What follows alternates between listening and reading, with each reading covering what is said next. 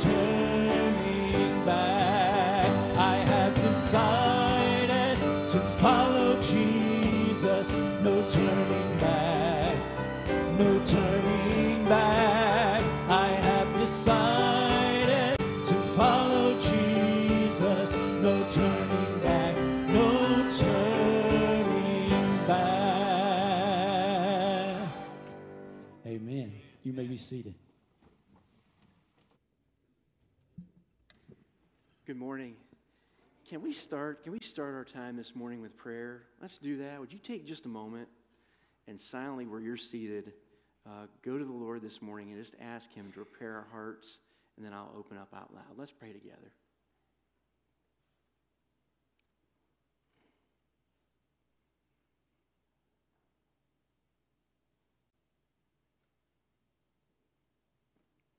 God, we thank you that Christ is enough for us. God, so many times we look outside and try to find satisfaction in things that don't even compare. But God, we thank you for your son Jesus and what he did to come to this earth to die on a cross that we might be made right with you, God. And I pray that the believers that are in this room would drive a stake in the ground and say, God, I'm not going to ever turn away from that. God, we do pray for this service today. We know there are needs that are represented in this room. God, there are requests on our hearts that you've already heard silently in our prayers. And God, we ask that you give us wisdom to know what to do in those situations. God, we pray for our country right now. We have a time of election coming up, and God, we pray that your will obviously would be done. God, I don't think you're finished with America. Thanks, God, I pray that you would help us to turn to you and to seek your face, that our officials, our, our governing officials, would look to you for wisdom, God. And I pray as we go to vote that you would lead and guide us to God. Give us a good day today. Thank you for all you do for us. Be with this service, and we ask this in Jesus' name. Amen. So let me welcome you this morning to our services. Thank you uh, so much for choosing uh, to worship with us this morning. There's a care card. They're located there in the pew rack in front of you. Take a moment, and if you're a visitor, uh, take one of those cards and fill in your information. There are things you can request from us. We would love to get that in your hands. And then also on the back of those care cards are places to fill in prayer requests, and that's for everyone. If you want to have, have a prayer need, take a moment to fill that in. When you leave today, there are two uh, wooden boxes on the round tables. You can put those there, and we'll make sure those get to the right people to be praying for you and make sure information uh, is directed to you. So thank you uh, for being with us today in worship. And thank you to all that helped last Thursday evening at Pitts School Road Elementary School. We have no idea how many children and adults were there to come through and, and get candy uh, and, and cookies and whatever popcorn and cotton candy that was there. Um, but looking around and just seeing a lot of smiles and seeing people involved was, was great to see that. So, all of you that helped with that, uh, that was a big undertaking. So, thank you. And those that gave candy, uh, donate candy to us. We have had a lot of candy, and so we thank you uh, for doing that too. Uh, another thing is Operation Christmas Child is in full swing now. Uh, there, there are cardboard boxes available in the back for free if you would like to get one of those. There are also plastic box, boxes, and we ask that you pay $2 each for those. And then our collection week is November the 14th through the 21st here at Pitts. Uh, our collection day at the church will be the 13th, that Sunday, so you can bring your box that day, and then we'll work that entire week. Uh, there are time slots available for you to come and work that. And then, men, we need some, some of you on, especially on Monday, November 21st, to load all those up, the final loading, and then send them off to the main collection center down in Charlotte. If you can help with that, that would be great. And so don't forget about that. Uh, that comes up again. Our collection day is Sunday, November the 13th. We also are going to the uh, the center down in Charlotte, uh, um, the processing center there on November the 28th. That's a Monday, and then December the 13th. So we'll be listening for more details about that. That's always a great trip to go down there and work uh, from usually like 6 to 10. We work those evenings. And then on Saturday, November the 12th, that's going to be a men's work day here at the church. And so we'll have breakfast at 8 o'clock and have projects here on campus and off campus. Robbie will have those ready for us. And so, men, if you would please go by, there is a sign up sheet at the information desk for you to sign up to be a part of that for our work day. We have something special this morning. Uh, Amanda Christian's here, and she is going to be doing a message for us for our children. And so we want our kids, if you would, come down front. You can sit in these pews or even down here on the floor, and she's going to be here on the steps. And she's got an object lesson uh, this morning for us.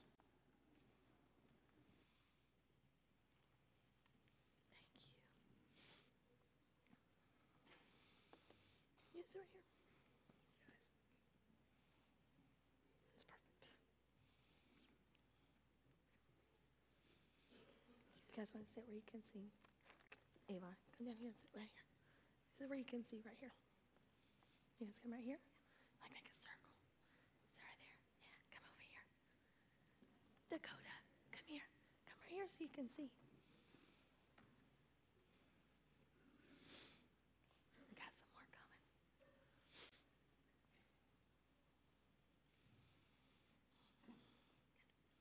We got more coming. Almost. okay. Well, good morning. I'm sorry. I um, had a little uh, too much fun Thursday night at Trunk or Treat, so I've lost my voice. Um, sound amazing this morning. Um, but I wanted to talk to you guys this morning about traditions. Can anybody raise their hand if you know what a tradition is? What do you think?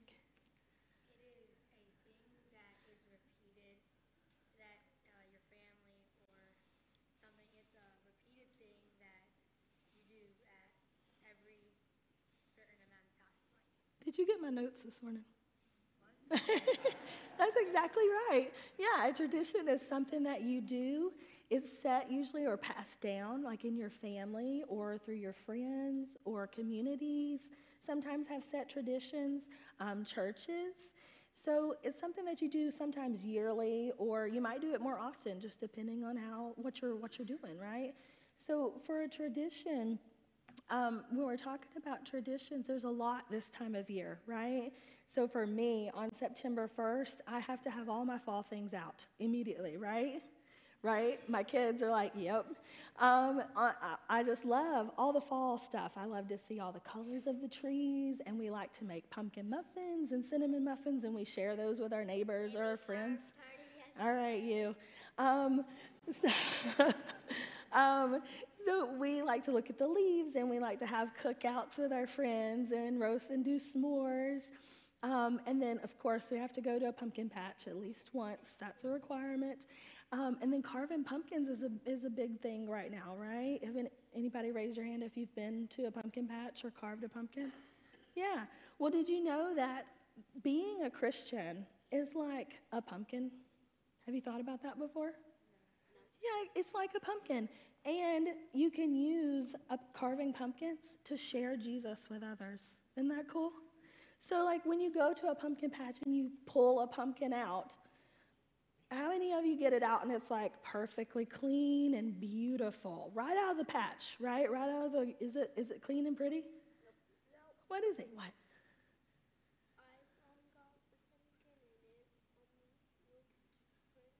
Was it pretty? Well, good. Did you pull it right from the from the field?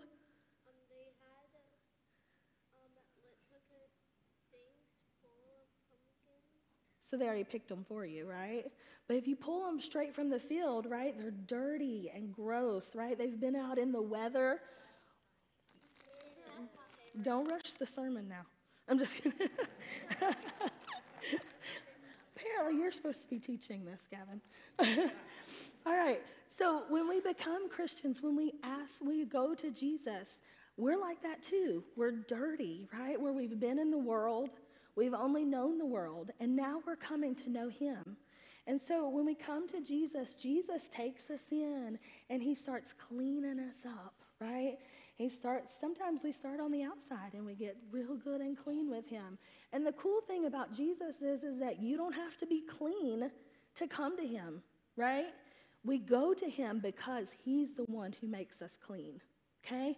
So he pulls us out of the patch and he gets us good and clean. He starts cleaning us up. And eventually, as we come to know him, what happens? He starts to work on our insides, right? Everybody's favorite part of the pumpkin, right, Eli? but he starts pulling out all the yuck in our lives, right? Eli, you want to? No. um, he pulls out that yuck. What, what do we call the yuck in our lives? Maybe the things that we don't glorify God, or that's right, sin, right? So he takes out those seeds of greed or hate or fear. He starts cleaning us up from the inside, right? And we can give our sin to him. And that's why we need a Savior, is because we have all this yuck in us, right? That's why we're thankful for Jesus, because he came to take that from us, right?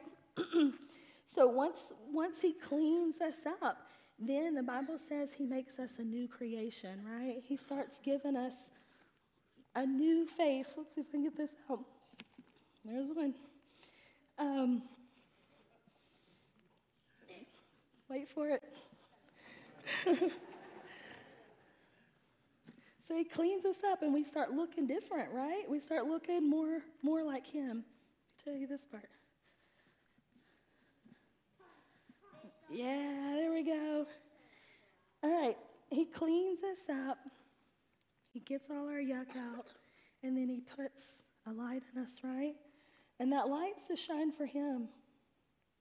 But you know what? As we live thr- through life, if we fill our pumpkins or our lives with things of this world, things that are not glorifying to God, what do you think is going to shine out? Yeah, right? Not good things. So if I start putting some of these guts back in, it's going to cover my light up, right?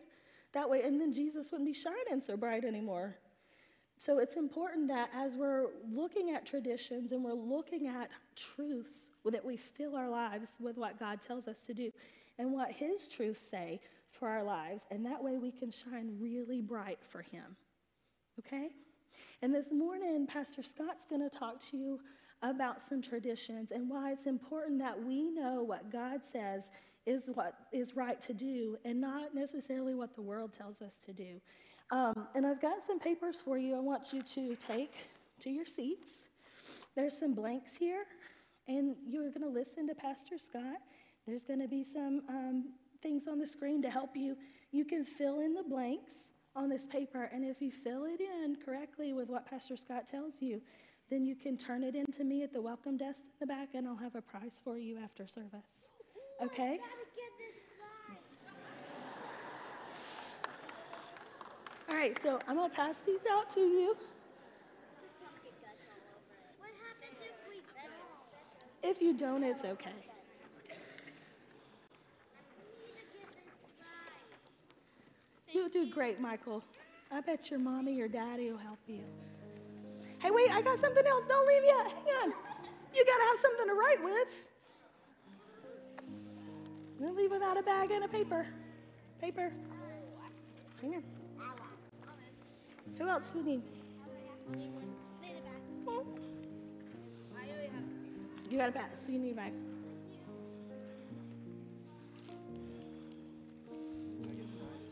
Course. You want to fill you gotta fill this out though. Make it good. Thank you guys. Love you guys. Let me pull this out.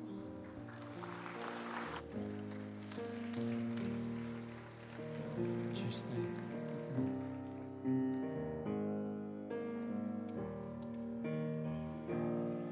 Sing with me.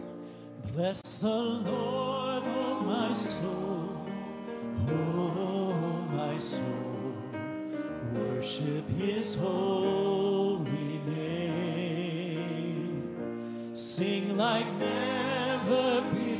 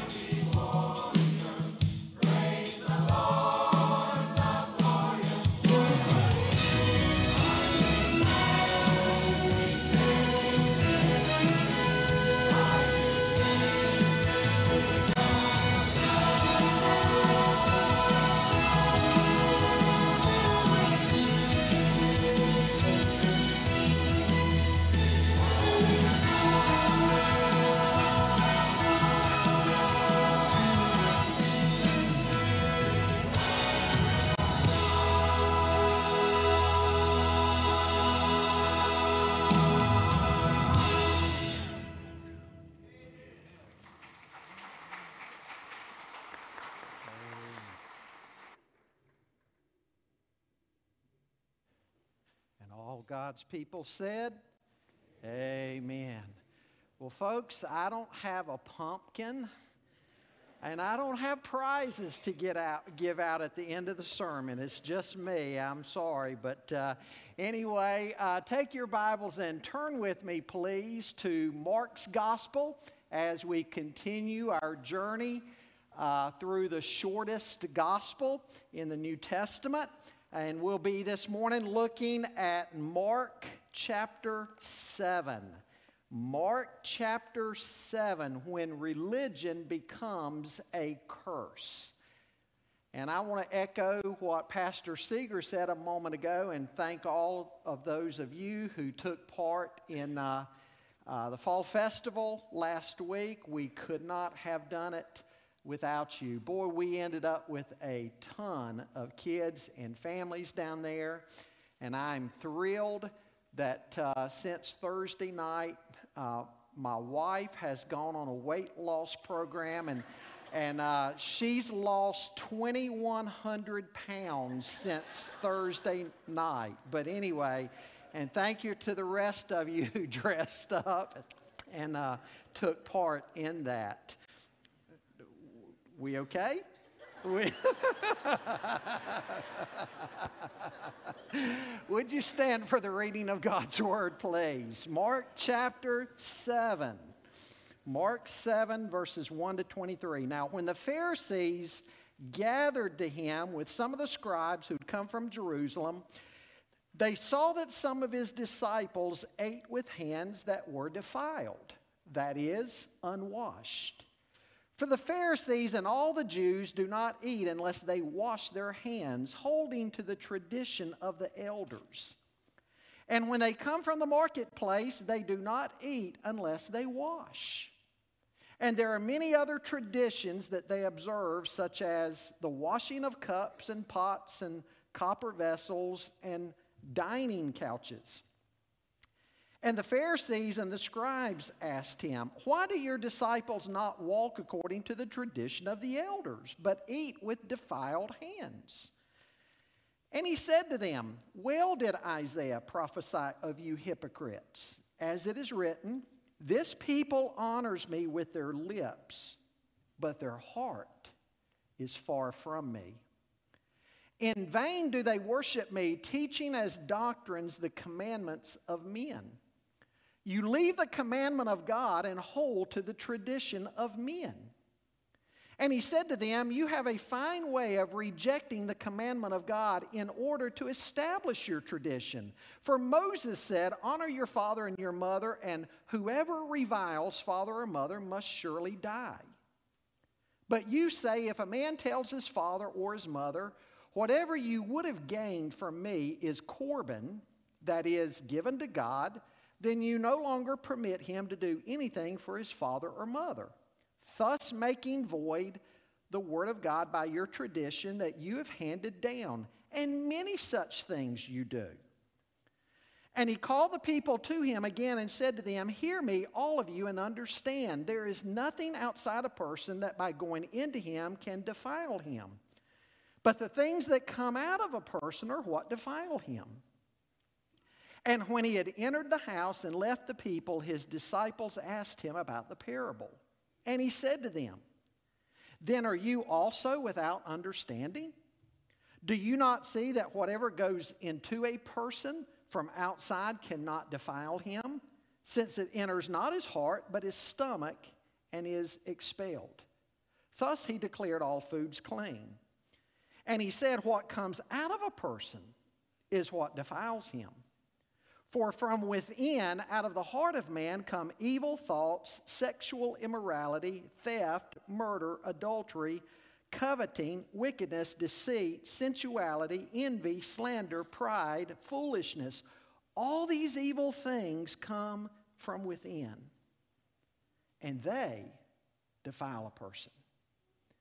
Father, we thank you for this, your word. And we humbly ask you to speak to us through the power of your Spirit this morning. Lord, we trust that your word will not return unto you void, for this is your promise, but it will accomplish that which you purpose. Lord, accomplish your purposes here today, we pray in Jesus' name. Amen.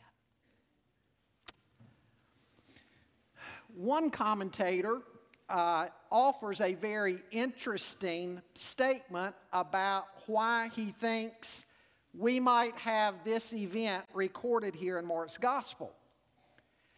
He points out that a secondary value of this chapter is that it would be a powerful episode in preparing the hearts of the early Christians for their soon coming mission to the Gentiles. The Jews considered the Gentiles unclean, hopelessly unclean.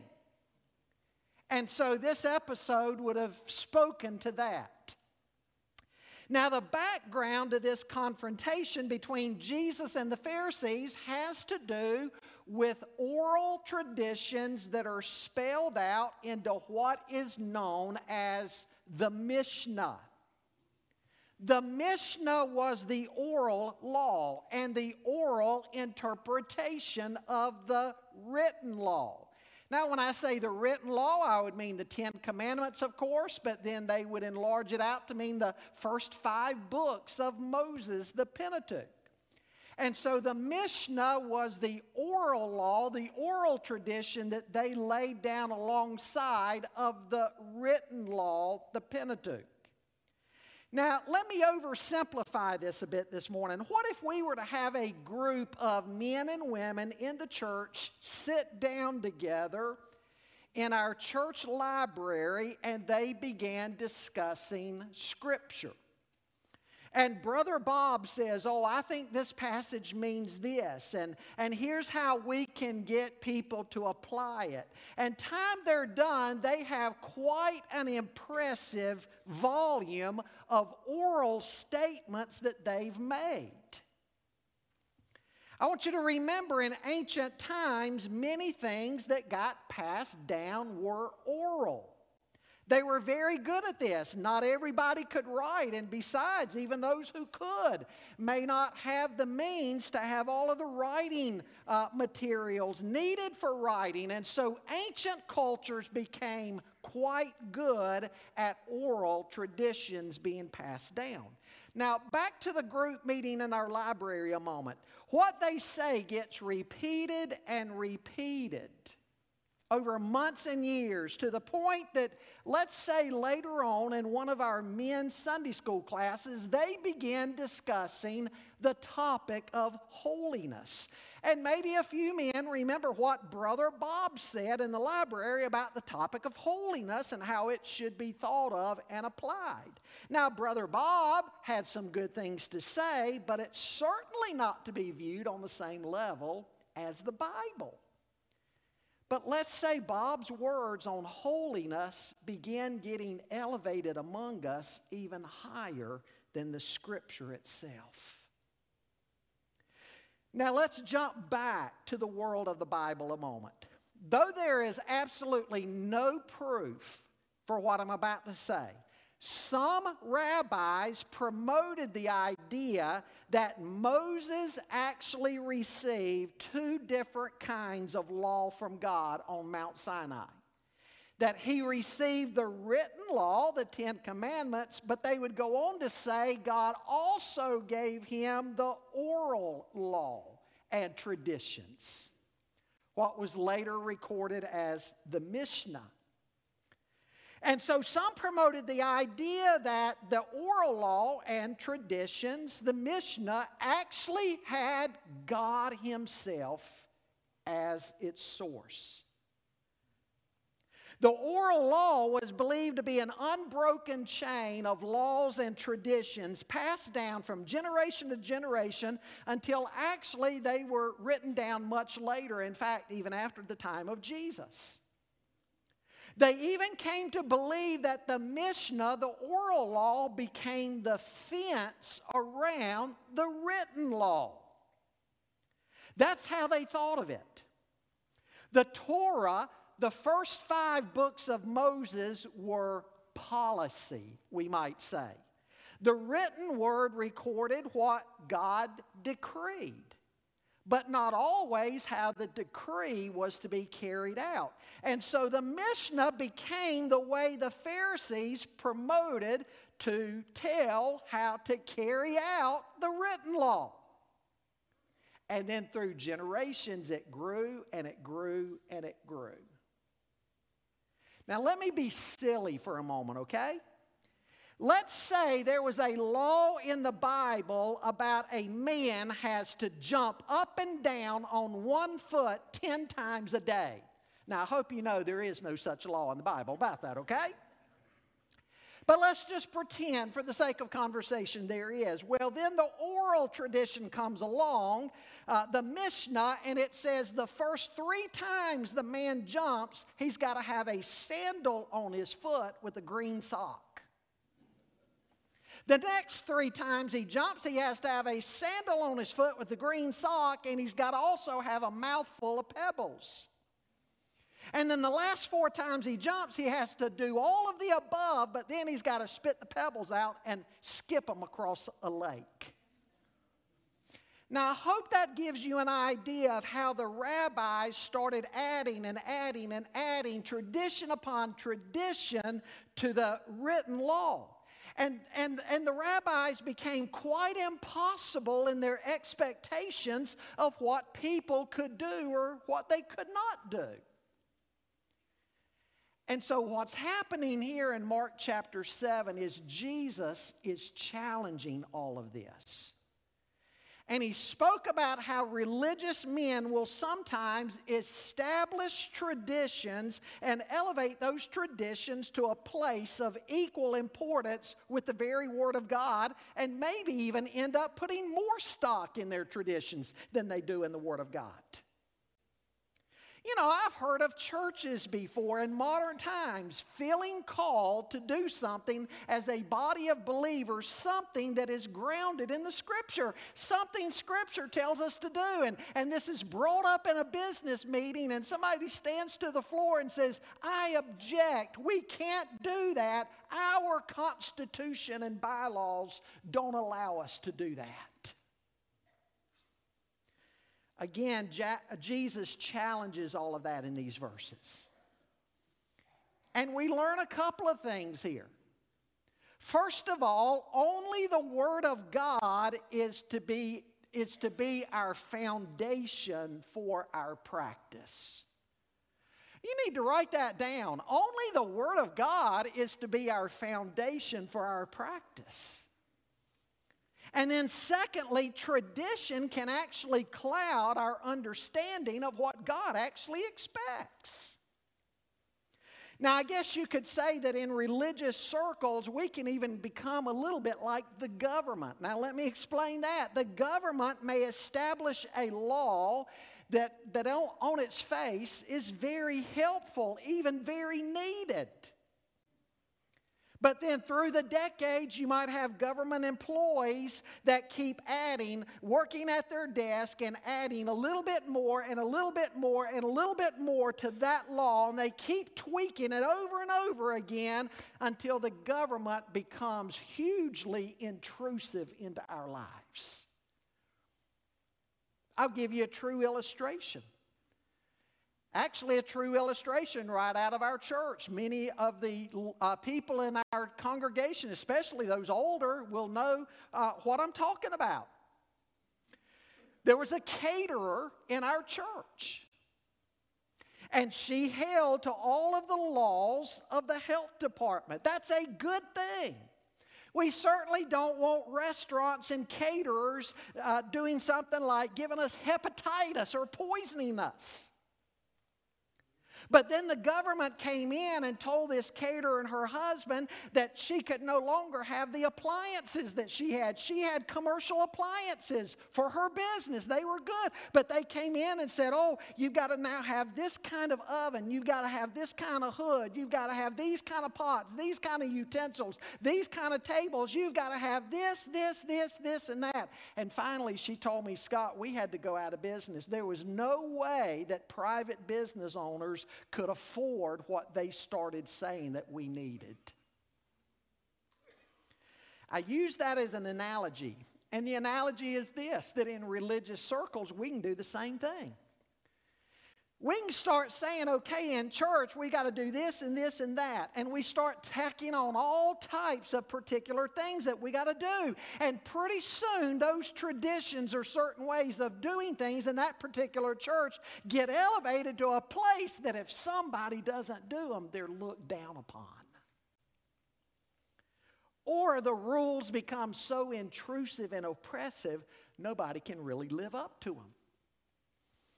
Legalism is great about this. It adds all this stuff. Some of you may remember days in some of your churches, especially if you were members of very conservative, strict churches. You remember days when, when a man's hair better not be too long and touch his ears especially if he wanted to serve as a deacon or some official capacity in the church, he needed to have the right haircut. And his wife better have a skirt that not only came down below the knees, but it probably needed to come down about five or six inches below the knees. I'm not talking about modesty. Hopefully, we're all modest. I'm just talking about some of these. Uh, oppressive things that got added on. And, and in environments like this, Everybody ended up having their list. Brother John had his list. Sister Sue had her list. Everybody had their list, and it becomes almost an impossible environment to minister in and function in. Now, don't get me wrong. If the Word of God addresses something, we need to be tenacious about doing it. But in matters the Word of God doesn't address, we need to allow for some charity. And again, this is, eh, this is what Jesus is addressing in this passage. And he points out that true religion has got to address the heart because ritual alone, imposed from the outside, can never transform a man. Folks, this is an issue things legalistic things imposed. Other religions struggle with too. Now, obviously, we believe Christianity is the only true religion. But take other religions that struggle with some of the same things. I think about Islam, how in Islam, a woman going out in public better not have anything but her eyes showing. That's all. Everything else covered up. But you remember what happened when our American soldiers raided the compound when, where Osama bin Laden was and they killed him, there was enough adult material in there to choke an elephant. Legalism that they weren't actually doing. Legalism and religion can never transform the heart. Jesus Christ transforms men and women from the inside out. Aren't you glad of that? This is a result of being born again, born from above, born of the Spirit. And it's a lesson for us, folks. Ministry has got to aim at the heart of a person, not just rules to be obeyed. If you change an individual's heart, you're going to change their actions. But if all you try to do is impose rules on them from the outside, all you're doing is setting them up for hell. Because they'll think they're right with God on the basis of checking all the boxes on the list that you give them. They've done all the right things and they've avoided all the wrong things, and so they conclude on that basis alone they must be right with God. Now, let's see how all of that develops here. And what I want you to see this morning is how men and women need a new heart. Jesus can do in your heart what laws and traditions cannot do. First thing I want you to notice with me this morning is the conflict with religious leaders over tradition from the first eight verses. In the Old Testament, ritual washings were primarily uh, imposed upon the priest. But by Jesus' day, the priest and the scribes and the Pharisees had imposed these ritual cleansings on everybody. Now, there's a textual issue in verse 3 with the term ceremonial washing. Some translations say careful washing, others diligently washing, or others first washing. But the best Greek manuscripts have the word fist. And what they meant by that is you would wash up to the fist or even up to the elbow, and then you would rub an open palm with this fist. You would dip, dip it in the water or pour water over it and take a fist and grind it in your palm, and then you would pour water over this hand and take this fist and rub it into the palm and, and, and do like that. The indication was there was some type of very exacting, careful cleansing that had to be done. They said the hands had to be held fingers up, and enough water had to be poured over the hands to fill at least one and a half eggshells. The water had to be allowed to run down at least to the wrist, and then the fist of one hand was rubbed into that palm, and then likewise the other. And then finally, water had to be poured over the hands once again, but this time the fingers had to be pointed downward so all the water would drip off of the fingertips. That was a ceremonial washing. Now, I want you to understand there was nothing about cleanliness or hygiene being the issue here. It was a ceremonial, ritualistic washing. And it also had to be done with plates, bowls, cups, because if you'd been to the marketplace and come into contact with a Gentile, then anything you touched would be considered unclean and had to be ceremonially washed. How would you like to have to come home every night after work and as you're getting ready to fix dinner and set the table, you had to first of all go through this ritual cleansing, and then anything in the kitchen you had touched, you'd had to go through this ceremonial cleansing with each and every one of those items. It'd be absolutely exhausting. You'd say, honey, let's just go out to eat.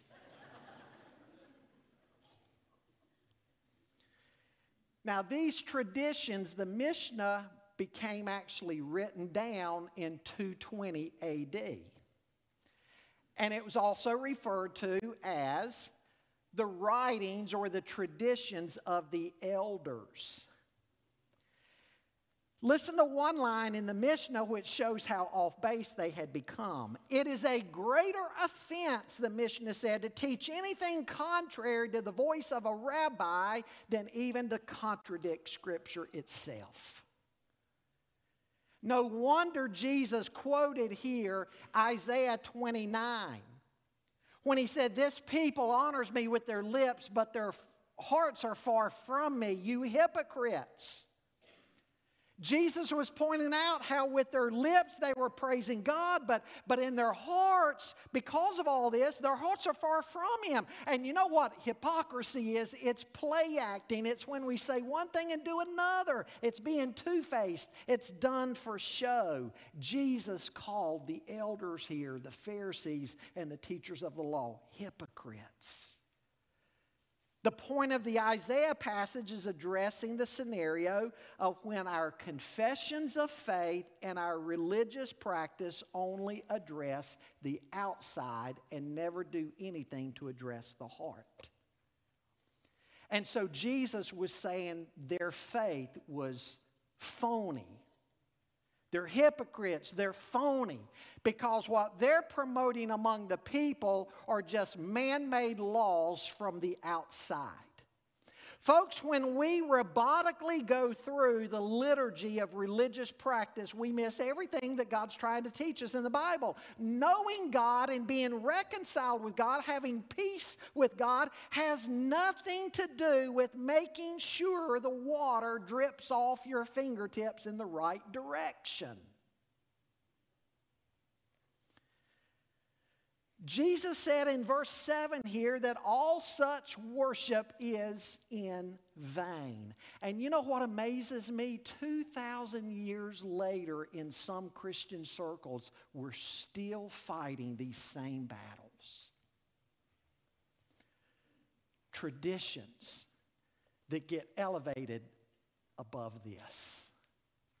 Second thing I want you to notice with me this morning from verses 9 to 13 there's the condemnation the condemnation of setting aside the Word of God. He said to them, You have fine ways of rejecting the commandment of, of, God in order to establish your tradition. For Moses said, Honor your father and your mother, and whoever uh, reviles father or mother must surely die. But you say, If a man tells his father or mother, Whatever you would have gained from me is Corban, that is given to God, then you no longer permit him to do anything for his father or mother, thus making void the Word of God by your tradition that you've handed down. And many such things you do.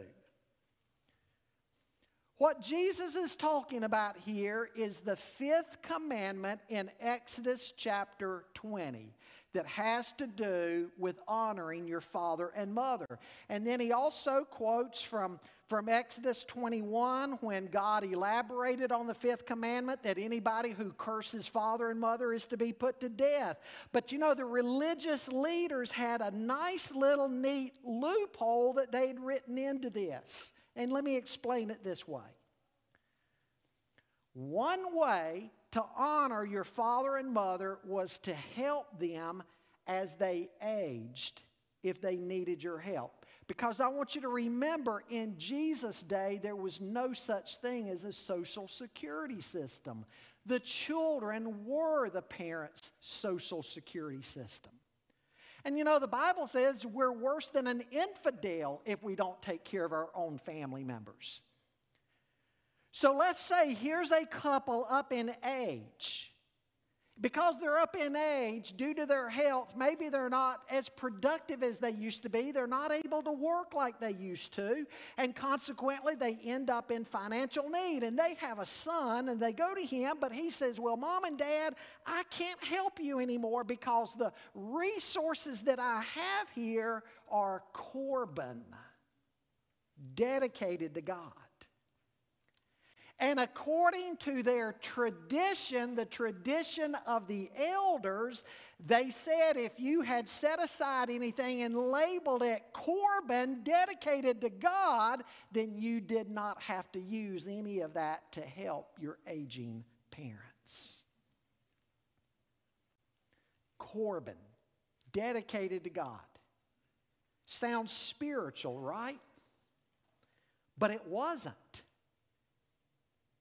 That tradition actually would cause somebody to disobey Exodus 20 and 21 about honoring their father and mother. They had created a man made loophole so they could protect their resources and not have to help their parents out. About five years ago, I received an email from a fairly young man. And he told me in that email that he and his wife had set aside some savings and they were building their life savings. And he said, he said, Pastor, I want these life savings to be dedicated to God. I want them to be used for things in the future dedicated to God. But my wife's parents are from another country and they've developed a lot of needs now, genuine needs. And he says, My wife is wanting to raid our account here this, that's dedicated to God and start using some of this money to help her parents. And I've been telling her we can't. That money's dedicated to God. Pastor, don't you agree with me? Won't you help me with my wife? Tell me that this is money dedicated to God? And I emailed him back and I said, Actually, sir, your wife is correct. And you know what? By helping her parents in need, you actually are giving to God. Now, folks, don't use this passage to come up with all kinds of ways you can get out of giving to God, you know, you know. Jesus is describing a real family need here.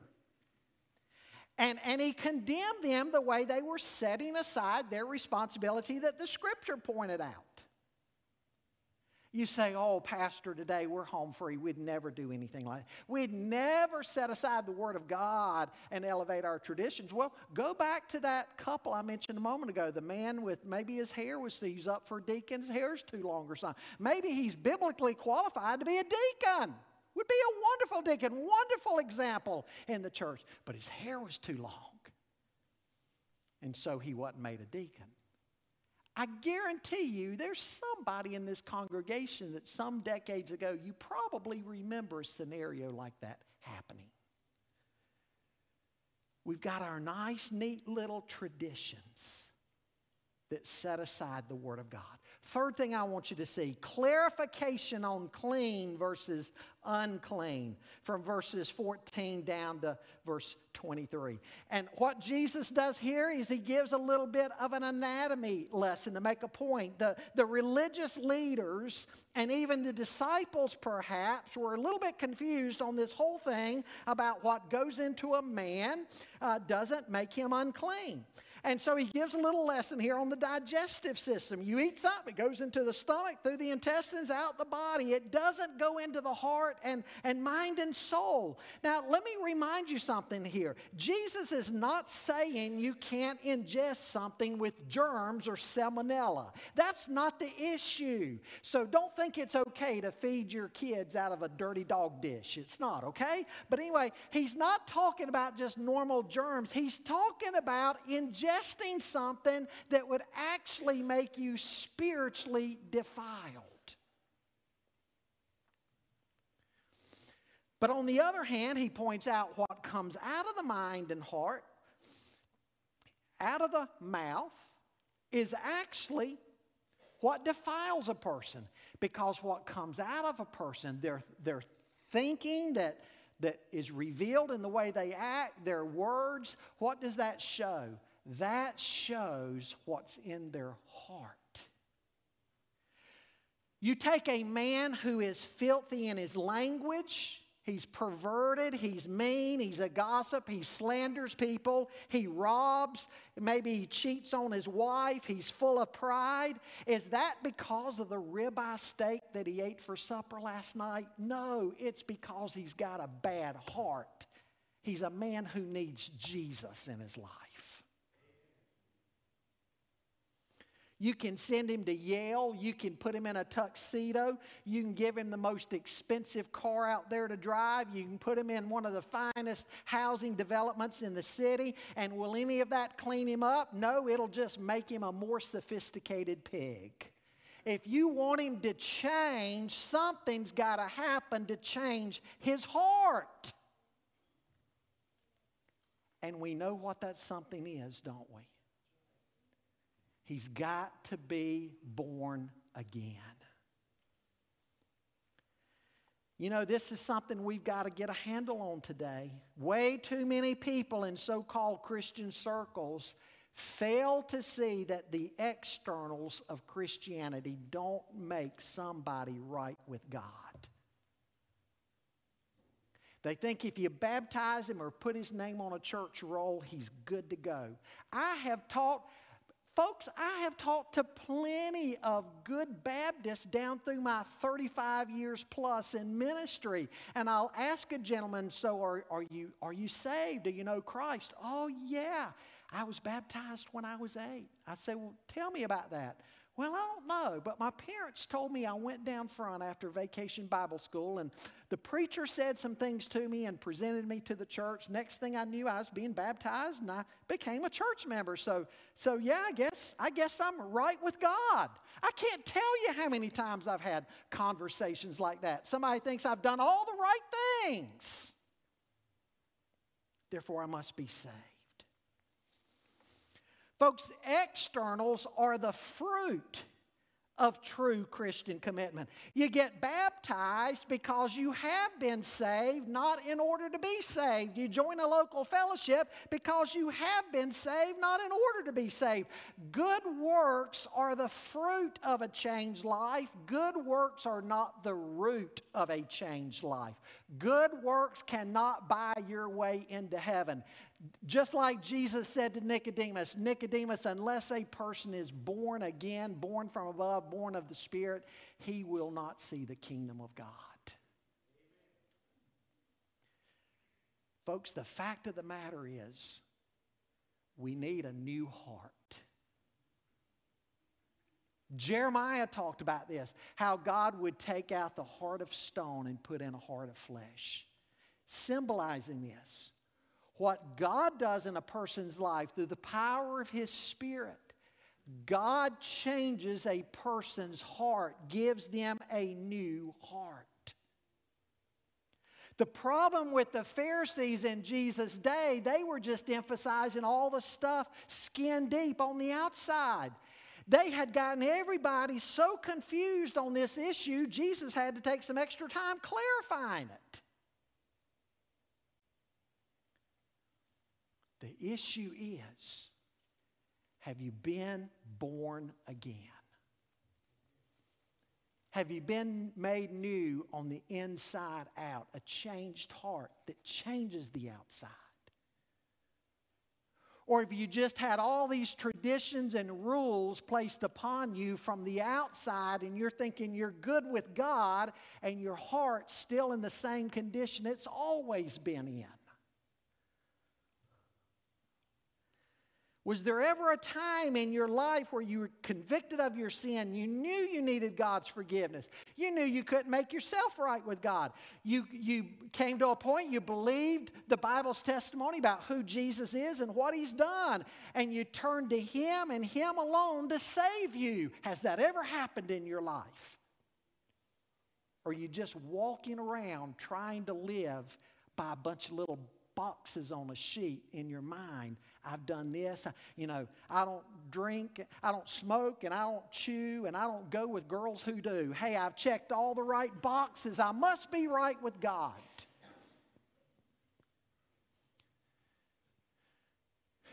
Jesus said, You must. He didn't say it's just a good idea. Hey, think about this if you get around to it one day. Be something nice to get around to.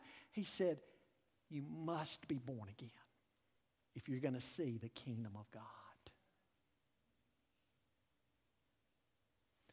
Folks, this is a serious matter. This, this is religion 101. This is Christianity 101. 101. It, it's about Jesus. It's all about Jesus. Do you know Jesus? And does he know you? If any man be in Christ, he's a new creation.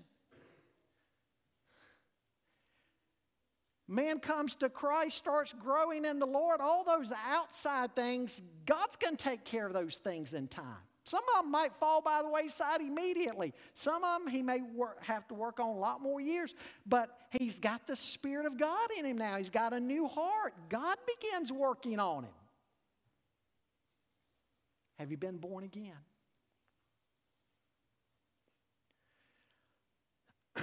you know, the dramatics and the emotions are different for each of us.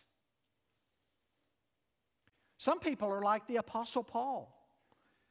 In Acts chapter 9, he's on his way to Damascus. God knocks him to the ground, gloriously saves him. I mean, radically changes him inside out. Just, I mean, dramatic. And then you read later on of Paul in Philippi down by the river, they're having an open, uh, open air church meeting, and there's a business lady there from Thyatira by the name of Lydia. And the scripture says, as Paul was speaking, God opened her heart to believe. Just quiet. Here's Paul knocked to the ground. Radical conversion. Lydia the Lord opened her heart to believe. Which one of the two was more saved? They were both equally saved. Equally saved. Dramatic in emotions different, but equally saved. Some of you had an Apostle Paul type conversion. Some of you had a Lydia, type conversion. And guess what? If you were converted, you're just as converted. But the issue is have you been converted? Have you been born again? And if not, I want you to understand today you're lost. I don't care how many church services you've been to. You could be baptized till your skin's wrinkled. But if you've not been converted, you're lost and you need Jesus. And joining every church in town won't help that. You need Jesus.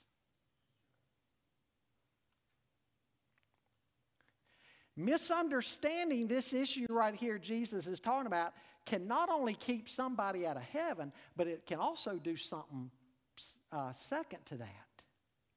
It can also fill a person's heart with pride if they feel like they have checked all the right boxes. Remember the parable of the Pharisee and the publican in Luke 18? They both went up to the temple to pray. The, the Pharisee uh, lifted up his eyes to God, looked over at the publican, said, God, I thank you that I'm not like that rascal over there. I do this and do this and do this and do that. God, you ought to be proud to have me on your team. And the Bible says the publican would not even lift his eyes to heaven he looked downward and beat his breast and said, God, be merciful to me, a sinner. And the scripture says he's the one who went home right with God that day. Not only can an external only religion keep you from truly knowing God, but it can fill your heart with pride if you feel like you have checked all the right boxes. Aren't you glad Jesus dealt with these issues? Let me leave you with some takeaways. Don't fall into the trap of thinking ritual, no matter how well intentioned, can make you right with God. Don't fall into the trap of thinking ritual, no matter how well intentioned, can make you right with God. A second takeaway beware of modern day traditions that are not rooted in the scripture and that become more important to a group of people than the Word of God itself. And then finally, what comes out of your life testifies to what's in your heart. The fruit of your life gives evidence of either lostness or conversion. What is your life saying about you? Would you stand, please? Do you need Christ? Come to Christ.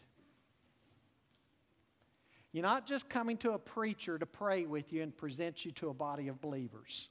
Come to Christ.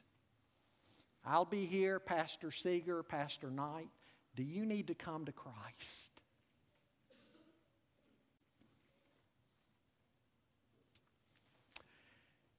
Maybe this text and others like it will help you as you share the gospel too. As you share the gospel, share with others what the gospel really is. It's about Jesus, his death, burial, and resurrection. He's the one that forgives us of our sins and reconciles us to a holy God. Make sure you're not pushing the wrong things to people that can never save them. It's about Christ. And also, I hope you'll evaluate what you do in your Christian life. I'm not saying all traditions are bad and all liturgy is bad. Again, if it's out of the heart of belief that you've done some things to help you grow. But those things can never become a substitute that cause you to miss Jesus.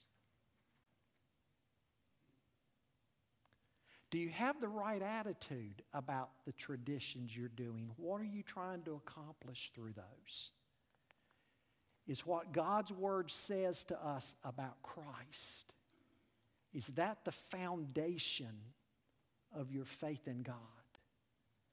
Or are you trying to make man made things your foundation? Let's sing together.